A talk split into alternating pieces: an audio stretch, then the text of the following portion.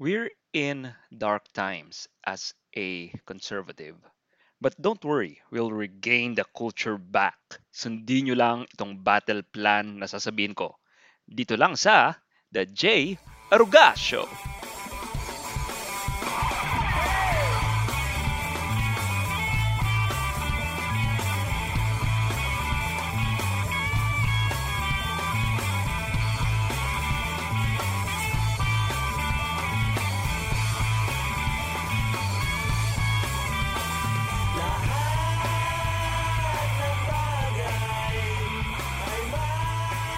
Kumusta?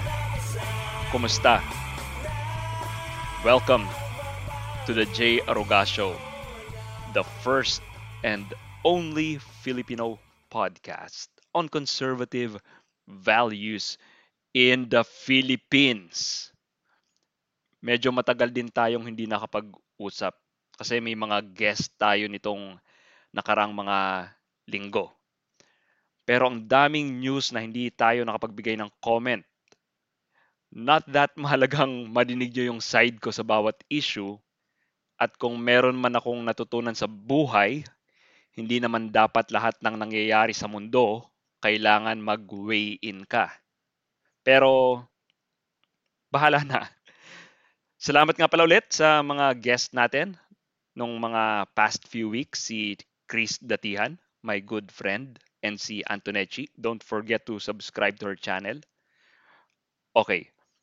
Bago tayo dumako sa main topic natin which is how can conservatives regain the culture? Pag-usapan muna natin ang mga news for the past few weeks. Kasasabi ko nga lang na hindi ko naman kailangan mag-weigh in sa lahat ng issues pero eto ako mag-weigh in. Ang tawag dyan ay hypocrisy. Sorry. All right. Ano ang mga hindi natin napag-usapan last time? Hindi ako nakapagbigay ng review tungkol sa Wonder Woman 1984. Alam nyo, yung tutorial na kung paano makapag-subscribe sa Disney Plus legally, gagana din yan sa HBO Max. At dahil doon, kaya ako napanood ang WW84. So yun ang shortcut natin doon. Hindi WW, WW84. Pero mahabang proseso kung paano makapanood sa HBO Max legally. Balikan nyo na lang yung episode natin tungkol sa Disney Plus. Mahabang proseso yan. Pero depende sa inyo kung gagawin nyo para manood ng napakapangit na pelikulang ito. Yung WW84 would have meant something kung natuloy ang original plan na ipalabas ito noong 4th of July, noong presidente pa si Trump. That way, may purpose yung pelikula at alam mong kinukumbinsi nito ang maraming butante na wag na iboto si Trump dahil syempre, despite their denial, napaka-obvious na si Maxwell Lord, ang tauhan na ginampanan ni Pedro Pascal, ay si Trump. He has the hair, He has the attitude, he has the taglines. Baka kasi hindi daw magets ng audience ang metaphor kung gagawin pa nilang metaphor. Baka kasi hindi daw ganun katalino ang audience, kaya wala na lang metaphor. Kulang na nga lang, pangalanan din nilang Donald Trump yung character. So like I said, may sense na yung movie kung before the US election ito pinalabas. Kaso, after the US election, ito pinalabas talo na yung taong tinitira nilang kandidato. All that is left is kung may substance ba ang pelikula sa likod ng lahat ng would-be political message nila. Short answer, wala. Hindi ko nahihimayin ang lahat ng mali sa WW84 dito sa podcast. Nagkalat na ito sa YouTube. It would be unproductive of me to beat a dead horse. Ang masasabi ko lang, napanood ko ang pelikulang Fangirl from last year's Metro Manila Film Fest. May tinitira din silang politiko sa movie.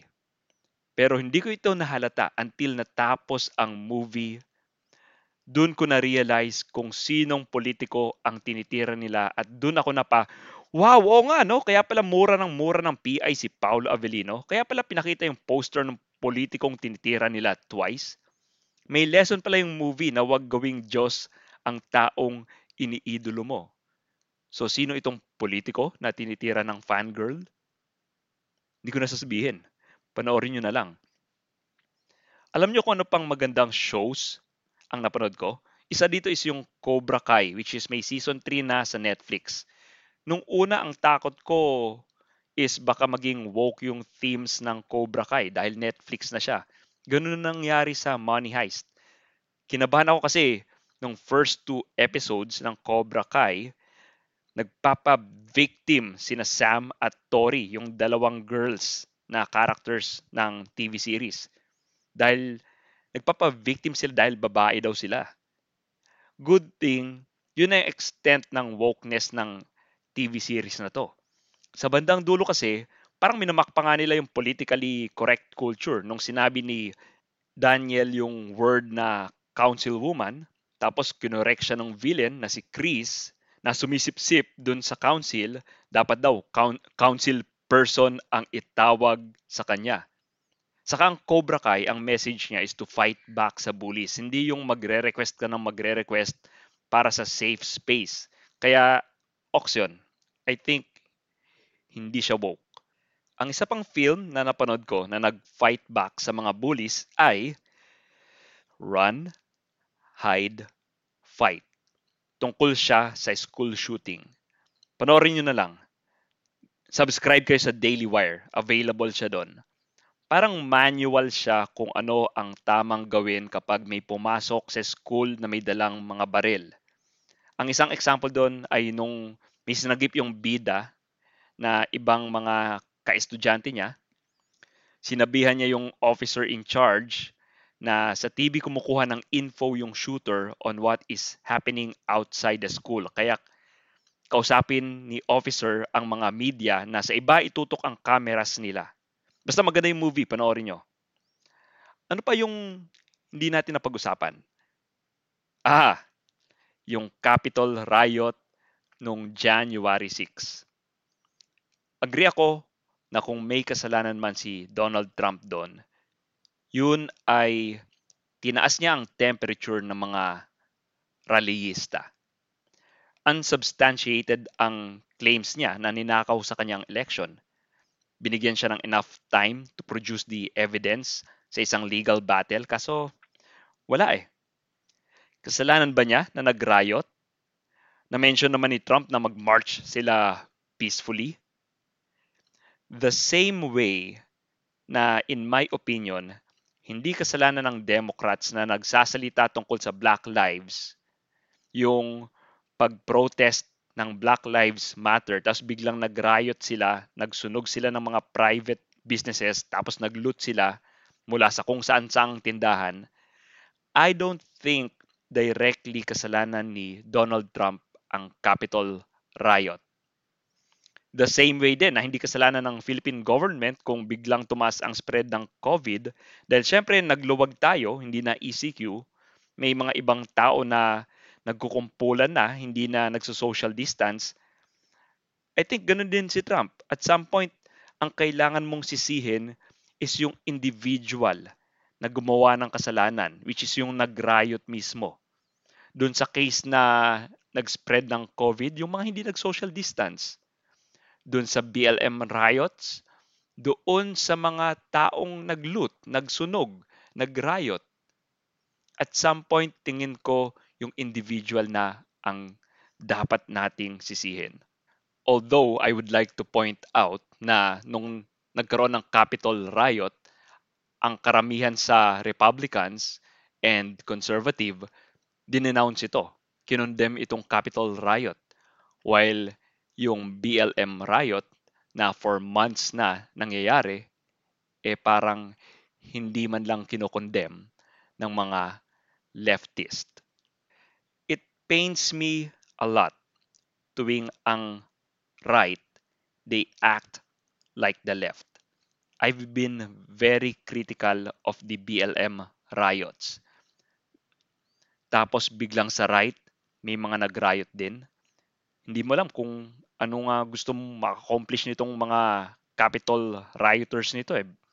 Binigyan nyo lang ng bala yung left. I'm greatly disappointed. Alam nyo, nagkabala tuloy yung left to a point na binlock si Trump sa lahat ng social media niya. Tapos natanggal din yung Parler sa Amazon Web servers at sa Apple and Google stores. Lumalabas na hawak talaga ng left ang information na pupunta sa'yo. Date lang, sinabi ko na kung magse-sensor ng magse-sensor si Facebook, lilipat ako sa Parler. Yun pala, silly me, kahit sa Parler pala, hindi pa rin ligtas. Bakit na-block ang Parler? Kasi di ba natanggal si Trump sa Twitter? Eh may 70 million followers si Trump sa Twitter. Yung mga taong gustong madinig pa rin si Donald Trump sa social media, san, san tingin nyo magsisipuntahan ang mga iyon? Yung portion ng 70 million followers na yon na supporters ni Trump. Siyempre, pupunta sila sa Parler, di ba? nakita nila na biglang magkakaroon ng surge ng new users ang Parler. Kaya iyon, during that time, ang pagkakatanggal ng Parler ang tinatawag na pinakamalaking dagok ng big tech companies sa free speech na kahit ilang mga liberals kinondem ito. Ang example ng mga liberals na nag-condemn nito is si yung artista na si Emily Ratajkowski tsaka yung politician na si Tulsi Gabbard. So, thanks. Thanks for that, my friends. Ano pa yung nasa news? Okay, so pag-usapan natin yung UP. Tinanggalan yung UP ng pagiging autonomous ng kanilang premises mula sa outside police force. Just to let you know, ang UP kasi may sarili silang police force. Ito lang masasabi ko dito. And malamang may mga ilang conservatives na iba yung opinion kesa sa akin. Pero hear me out. Kasi may mga kaibigan ako from UP and may someone very close sa akin na from UP. And may mga kaibigan din ako sa PUP, yung tinatawag nilang mga eskwelahan na may recruitment ng NPA. Sa mga schools na to, maraming iba't ibang student groups And marami ding iba't ibang fraternities na nagre-recruit para sa grupo nila. And sometimes meron mga hobby groups. Minsan may atheist group.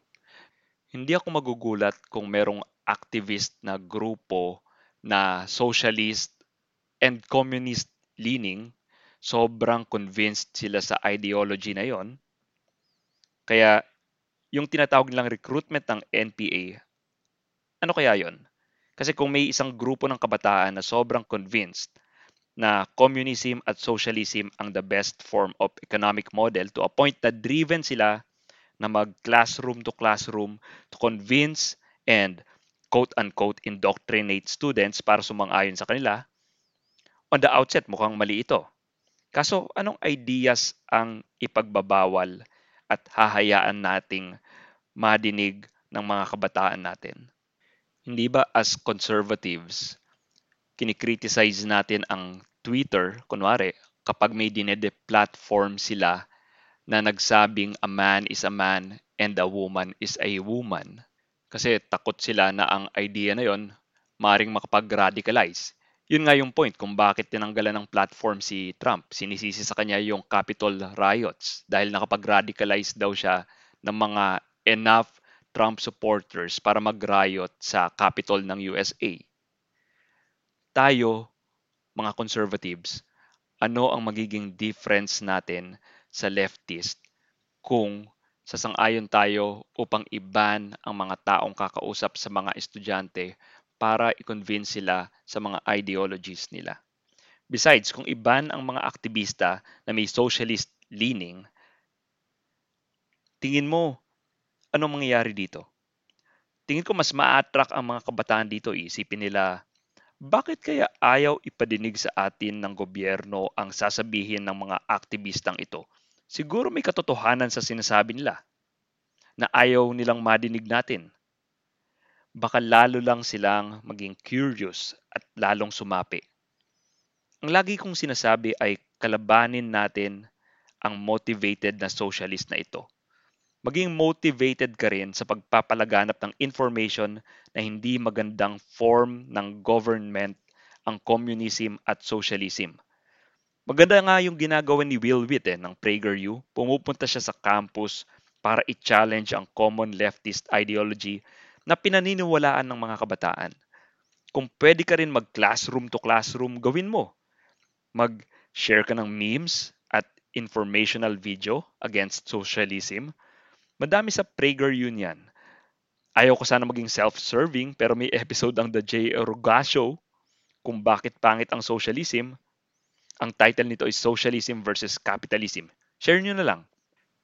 Masakit man pero as a conservative, advocate ako ng free speech. To a point na kahit ang mga Nazi or mga racist, dapat pwede lang sabihin yung mga sasabihin nila.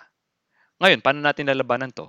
E di, dahil free ang speech, kontrahin mo. Maglabas ka ng mga arguments kung bakit mali yung mga sinasabi nila.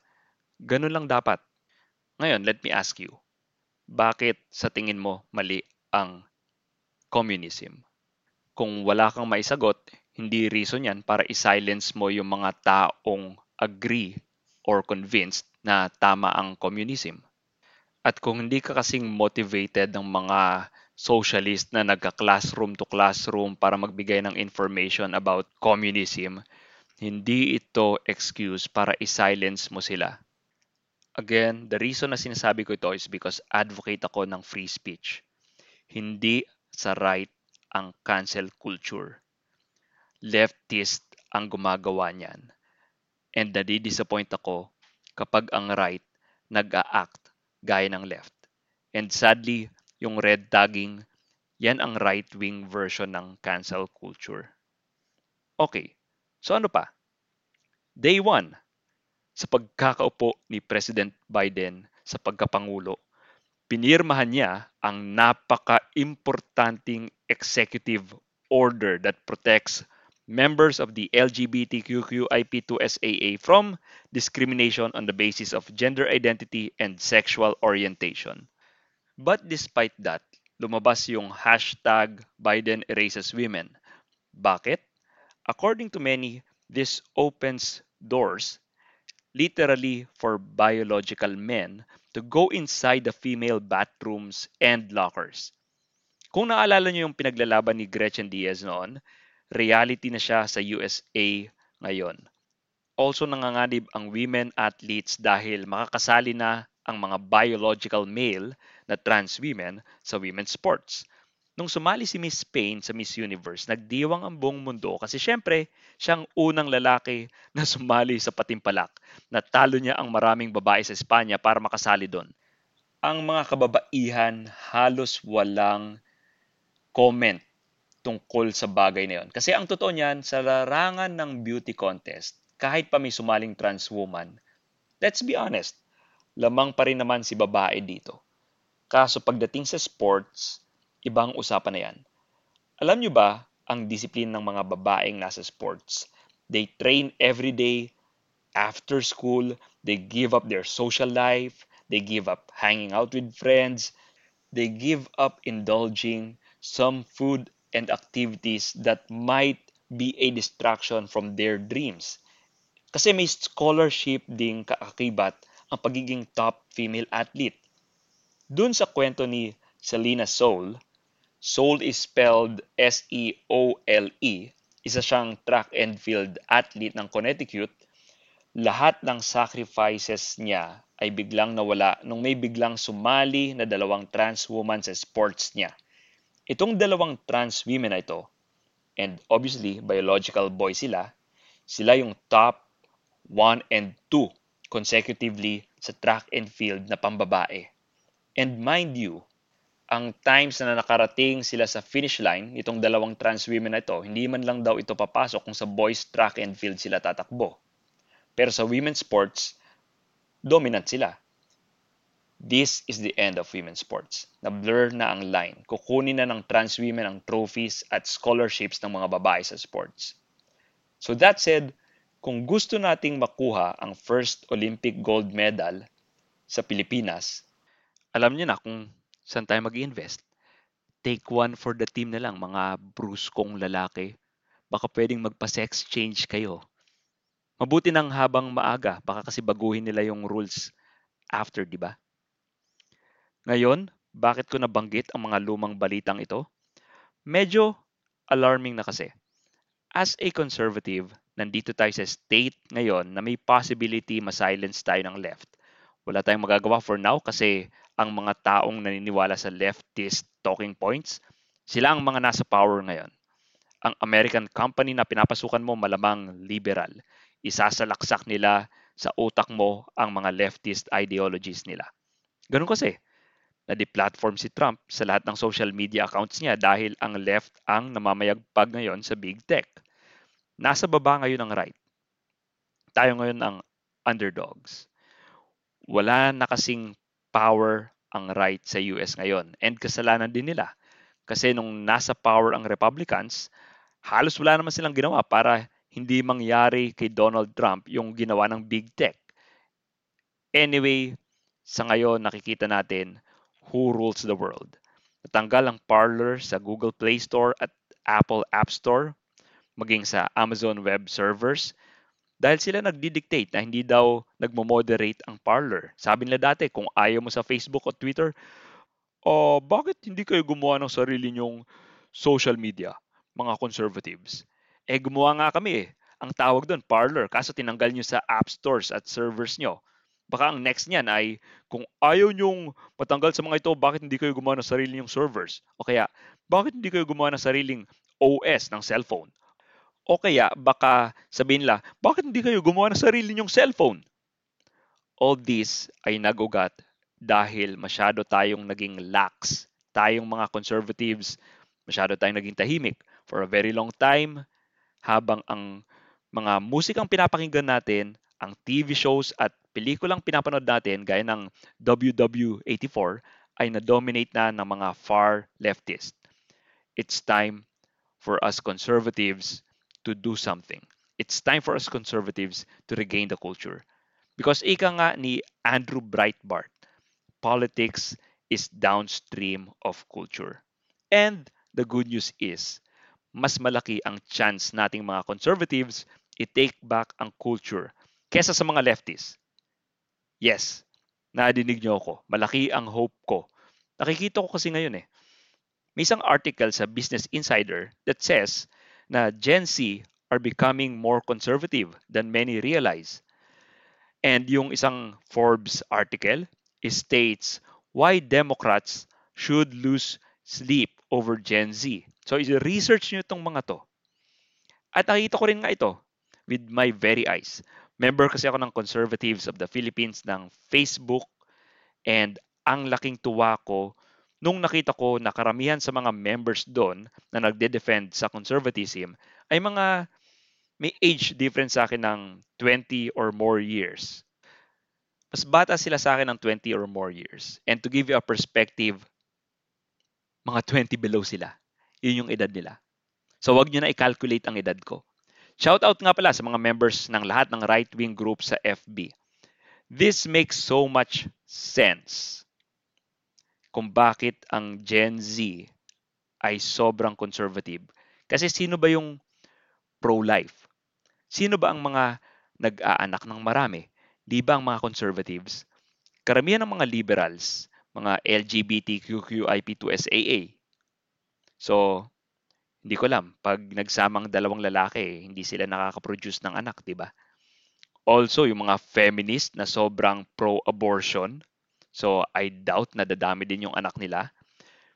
Minsan may mga millennials silang kasali na ayaw na mag-asawa or ayaw din magkaanak. Then meron din yung mga environmentalist na ayaw din magkaanak dahil naniniwala silang ang human race ang cause ng pagkasira ng mundo. So guess what? hindi dadami ang numbers nyo, leftist, kung ang mga members nyo ay yung mga same-sex na hindi makapag-procreate o yung mahilig sa pag-terminate ng pregnancies. Wala silang mapapasahan ng values nila.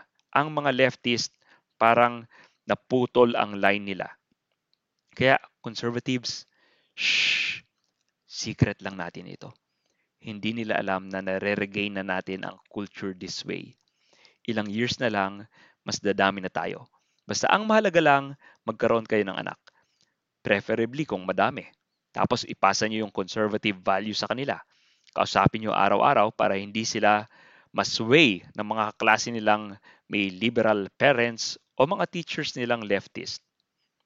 Yes, kailangan mo turuan ng turuan ang mga bata ng conservative values. Kasi alam ng left kung saan nila madadakip ang mga anak natin. Either sa academe, which is yun yung nangyayari sa US, nagiging indoctrination ng leftist ideologies ang mga universities, or sa arts, sa mga movies, music, at TV shows. Yung Hollywood kasi leftist na. Kaya bilang magulang, kailangan mo equip ang mga anak nyo kung paano malabanan intellectually ang leftist ideologies. Para kahit nasa UP sila or sa PUP, eh kaya nilang mag-counter argument sa mga leftist, socialist at communist. Don't worry, hindi naman ganun kahirap magbigay ng counter argument against sa left.